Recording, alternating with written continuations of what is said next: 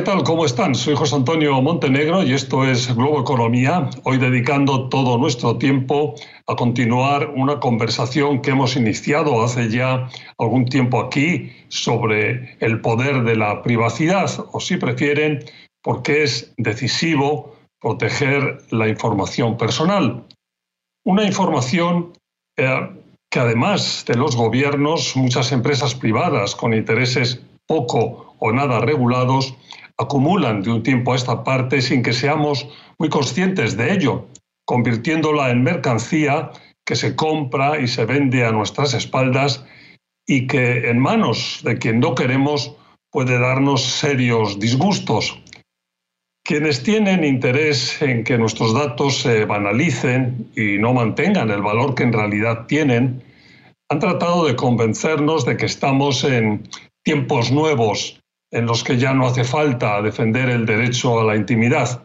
Dicen eh, que ser celoso de la intimidad es algo del pasado, algo pasado de moda. Pero nada más falso. La protección de la intimidad, el valor de la privacidad, es justo uno de los grandes temas del presente y lo será sin duda, sin duda uno de los grandes temas del futuro. Otra afirmación interesada es la de decir que las informaciones que se toman de nosotros son pequeñas, son trivialidades. Bueno, no, no hay nunca informaciones pequeñas cuando se trata de privacidad, porque el efecto acumulación de esas supuestas informaciones pequeñas, como en un puzzle, termina por dar a quienes tienen todas las piezas demasiada información que, insisto, en un momento dado puede volverse eh, contra nosotros. Otro punto no suficientemente subrayado es que nuestra privacidad nunca es individual. Cualquier información revelada sobre una persona lo es también sobre muchas otras que están en su entorno. En definitiva, eh, la tecnología del siglo XXI nos ha pillado por sorpresa y quienes comercializan esa tecnología han ido ya muy lejos en su propósito o en su intención de acumular eh, demasiada información a nuestras expensas. Ha llegado el momento de dejar claro que la privacidad es poder.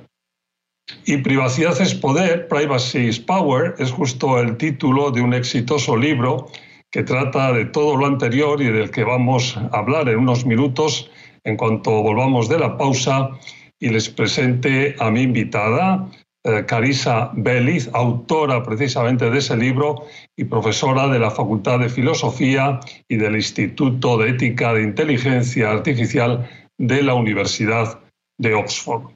Enseguida, aquí en Globo Economía.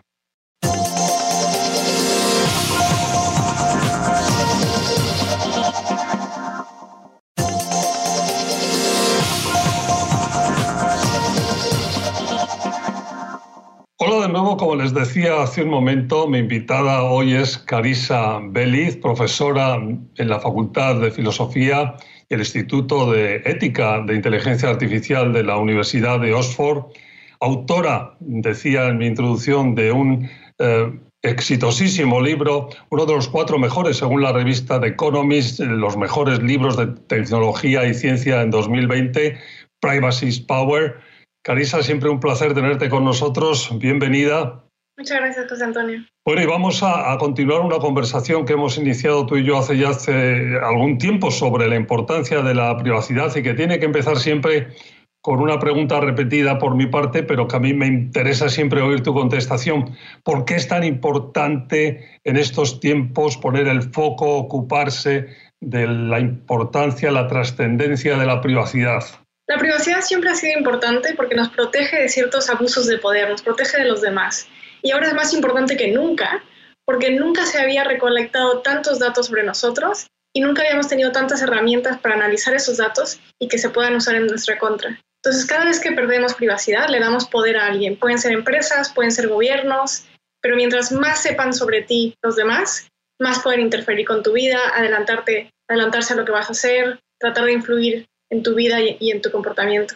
Un punto que tú siempre destacas también, no hay informaciones pequeñas, no hay informaciones triviales, todas importan, eso que decía yo en mi presentación, de que al final todo esto es como un puzzle, ¿no? Sí, es verdad, porque uno puede pensar, bueno, a mí qué me importa que Facebook sepa qué canciones me gustan o que Spotify sepa eh, mis gustos musicales. Pues importa, porque lo que no te imaginas es que usan esos datos, por ejemplo, para analizar tu estado de ánimo y luego se los venden a, por ejemplo, banqueros que a su vez van a utilizar esa información para tratar de saber si vas a pagar tu préstamo o no. Entonces, si escuchas bastante música triste y creen que eso eh, significa que, bueno, que puedes sufrir de depresión y que tal vez eso pueda ser un obstáculo para pagar tu préstamo, quizás no te den un préstamo que sí te merecías. Y entonces, una de las cosas que me preocupa de esta economía de datos es que muchas veces las inferencias que se hacen son muy sensibles, muy privadas y también muchas veces incorrectas y puedes ser víctima de esa inferencia si no te dan un trabajo o, un apartamento o un préstamo y nunca saberlo porque no te van a explicar. No, pues fue porque escuchas música triste en tu Spotify. No, nunca vas a saber. Ya. O sea que, esa distinción que a veces hacemos entre información sensible y no sensible, eh, como que no tiene demasiado valor, ¿no? Cuando se, se juntan todas las partes. Efectivamente, porque hay tantos datos sobre ti allá afuera que, los pueden juntar y pueden inferir cosas muy sensibles de cosas que no parecen. Entonces, por ejemplo, pueden inferir tu orientación sexual dependiendo eh, de tus amigos, los amigos que tengas en Facebook. Y uno no se imagina que, pueden hacer esas cosas. O, por ejemplo, pueden inferir tu esperanza de vida o tu IQ. El, el valor económico es otro punto importantísimo. Claro, todas estas informaciones tienen un valor trascendental para las empresas, los gobiernos, los que luego las terminan utilizando. Eh, entonces, como mínimo, deberíamos de saber que están obteniendo esa, esa, están haciendo esa base de datos y que eso tiene un valor económico. Efectivamente. Pero algo que argumento en mi libro es que, a pesar de que sí, el dinero es muy importante y, y es una, una, de las razones por las cuales quieren nuestros datos, en realidad lo más importante es el poder, porque el poder, además de dinero, te da otro tipo de cosas. Entonces, eh, realmente es una simetría brutal entre lo que ellos obtienen y lo que perdemos nosotros. En este bloque decía que queríamos uh, un poco entrar en ese tema que está en el libro del que no hay informaciones individuales, siempre tienen un aspecto colectivo, ¿no? Así es. Cuando, por ejemplo, eh, compartes cosas sobre tu ubicación, pues estás compartiendo datos de tus vecinos, de la gente que trabaja contigo.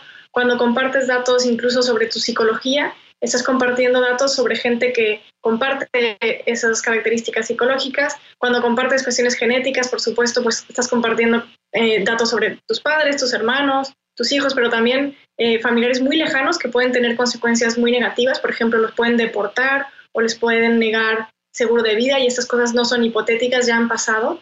Y sin embargo, ellos no tuvieron la posibilidad de decir que sí a, esa, a ese compartir de datos, no tuvieron la posibilidad de consentir. Eh, un aspecto también que yo mencionaba en la introducción. Nos dicen muchas veces, eh, no, esto son cosas un poco del pasado, el proteger tanto la intimidad, esto ya está pasado de moda, realmente las empresas hoy, los medios, las redes sociales, bueno, nada más falso, ¿no? Y más interesado, por otro lado, por parte de quienes quieren convencernos de que eso está pasado de moda, porque es más actual que nunca.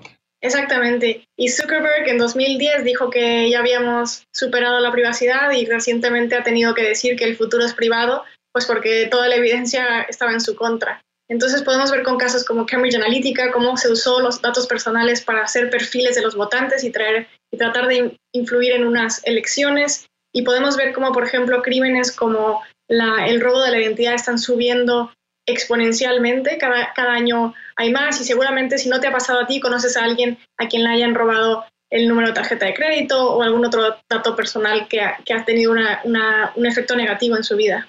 ¿Qué, a ti que conoces también y que has estudiado tanto el tema, ¿qué es lo que te parece más importante para llevarnos a esa sensibilización de importancia con las bases de datos? Porque yo tengo la sensación de que hace años atrás eh, había más sensibilidad, eh, existiendo muchísima menos invasión de la privacidad, había más sensibilidad a cuidar mucho, cuando empezaron, por ejemplo, todos estos temas de proteger en el marketing directo, que los teléfonos no llamaran, si no tenían determinada información, que no pudiera recibir determinados mailings. Bueno, había como un momento de gran sensibilidad, pero luego eso se ha perdido y estamos un poco indefensos.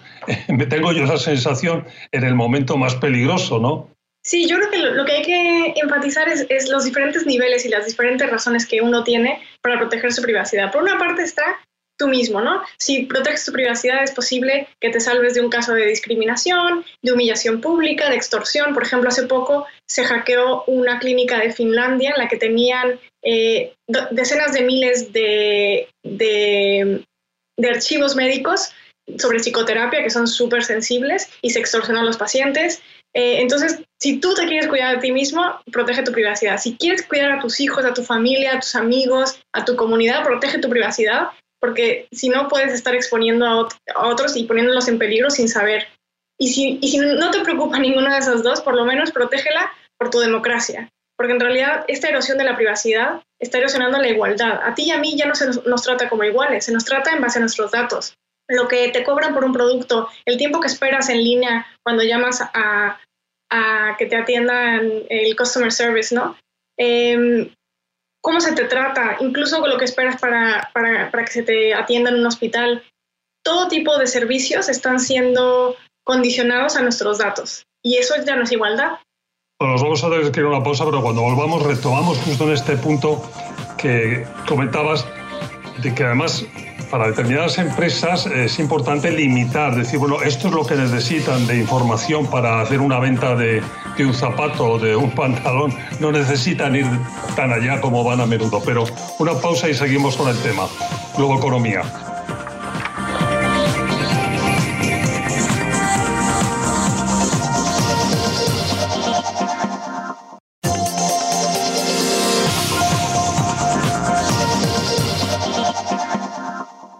Estamos de vuelta, Globo Economía, hoy dedicando el programa al poder de la privacidad con Carisa Beliz, profesora de la Universidad de Oxford, autora del libro exitoso sobre el tema. Carisa, en este bloque decíamos los riesgos de que los gobiernos, de que las corporaciones tengan demasiado acceso a nuestros datos y sobre todo que tengan acceso a datos que, que, son difíciles de defender. Y para vender, un, tú dices muchas veces eso, para vender unos zapatos o un pantalón no hace falta conocer nuestra psique y nuestro interior, ¿no? Sí, ahora mismo cada vez que intentas meterte al Internet, antes de que se cargue incluso la página, hay empresas, cientos de empresas recibiendo datos personales tuyos muy sensibles como tu orientación sexual, tus tendencias políticas, cuánto ganas, etcétera, y que después hacen una subasta y quien gana te enseña su anuncio. Pero para ese entonces ya hay cientos de empresas que tienen tus datos y que se los quedan. Y no sería necesario. Lo único que hace falta, si por ejemplo quieres unos zapatos, es que cuando busques zapatos se te enseñe anuncios de zapatos. No hay que saber nada más sobre ti. Ah, claro. Eh, la regulación, ¿por dónde, ¿por dónde deberían ir las cosas ¿no? en este objetivo de, proteger nuestro derecho a la intimidad? Pues hay muchas cosas. Lo, primero es eh, prohibir que se vendan y se compren los datos. Incluso en las sociedades más capitalistas estamos de acuerdo en que hay ciertas cosas que deben de estar fuera del mercado. Entonces no, no vendemos los votos, por ejemplo, porque si lo hiciéramos, pues habría una distorsión total de la democracia y por razones muy similares no deberíamos vender los datos personales. También necesitamos estándares de ciberseguridad mucho más altos. Ahora mismo lo que tenemos es risible y es muy, muy, muy, muy peligroso para la seguridad nacional pero las empresas no tienen un incentivo para tener buena ciberseguridad porque es muy caro y es invisible, la gente no va a pagar por ello porque no lo puede ver. Entonces tiene que ser regulado. También deberíamos de prohibir cierto tipo de inferencias sensibles. Otro capítulo importante, que también tú insistes, lo de la trascendencia de la diplomacia, de actuar de una forma internacional, ¿no? Es un momento muy importante, porque tenemos grandes rivales como China y Rusia, que son muy buenos en cuestiones informáticas, y en particular son muy buenos hackeando, y últimamente hemos tenido casos de hackeo graves, por ejemplo, Estados Unidos. Y es un momento en el que la democracia no está muy fuerte y es un momento en el que tenemos más datos que nunca. Entonces todo está como en un momento muy frágil y es el momento en que necesitamos unirnos, los países democráticos, eh, Estados Unidos, Europa, Inglaterra, Australia, Nueva Zelanda, Latinoamérica, y tener reglas sobre cómo vamos a, regular la inteligencia artificial, cómo vamos a proteger la privacidad y cómo vamos a mejorar la ciberseguridad. Son tres tareas fundamentales para este siglo. Pero tú dices que hemos hecho cosas más difíciles en otros momentos y que esto se puede hacer, ¿no? Sí, me encuentro con mucho pesimismo, como hay que mucha gente que piensa que esto siempre va a ser así y que Google y Facebook siempre van a existir y siempre van a tener el mismo rol pero en realidad cuando ves la historia las cosas cambian mucho y hemos hecho cosas realmente impresionantes. Si tú le dijeras a alguien del, del siglo XV que íbamos a tener cosas como igualdad de género, que las mujeres puedan votar, eh, que, que, haya derechos laborales, que trabajemos nada más ocho horas, que haya fines de semana, todo tipo de, de logros sociales que han sido espectaculares. Simplemente bueno, la democracia, muchísimas cosas. Entonces, yo soy bastante optimista. Por ejemplo, hemos logrado em, no solamente salvar la capa de ozono, sino lograr que se regenere y en unos años se va a haber regenerado completamente, cosa que en algún momento parecía imposible. Y yo creo que ahora mismo estamos como en, una fase del salvaje oeste, en donde no hay reglas, pero es insostenible y que vamos a pasar por un proceso de civilización como lo hicimos con otras cosas, cuando regulamos los trenes, los aviones, los coches, la comida, las, las farmacéuticas y tantas otras cosas. Bueno, Carisa, nos vamos a tener que ir, pero en 30 segundos eh, tu resumen de que cómo ganamos esta, esta batalla, cómo mantenemos ese optimismo que, que decías que hay que mantener. Puede parecer radical eh, querer acabar con la economía de datos, pero en realidad lo radical es tener un modelo de negocio que dependa de la violación sistemática y masiva del derecho a la privacidad. Y está en nuestro poder porque en realidad estas grandes tecnológicas dependen de nosotros y si creamos resistencia y si les decimos que nos importa la privacidad, que estamos dispuestos a pagar por ella y que no estamos dispuestos a aceptar lo contrario, las cosas van a cambiar y las vamos a poder regular. Carisa, pues eh, siempre un placer tenerte con nosotros en Globo Economía. Muchas gracias por haber venido al programa. Gracias a ti, José Antonio, un placer. Fue Carisa Bellit, autora del libro Privacy's Power profesora de la Facultad de Filosofía y del Instituto de Ética e Inteligencia Artificial de la Universidad de Oxford. Muchas gracias, gracias a ustedes por su atención. Recuerden que ahora si se han perdido el programa, si quieren oírlo con más detalle, estamos en podcast Globoeconomía, el podcast y con más en siete días. Hasta la próxima semana.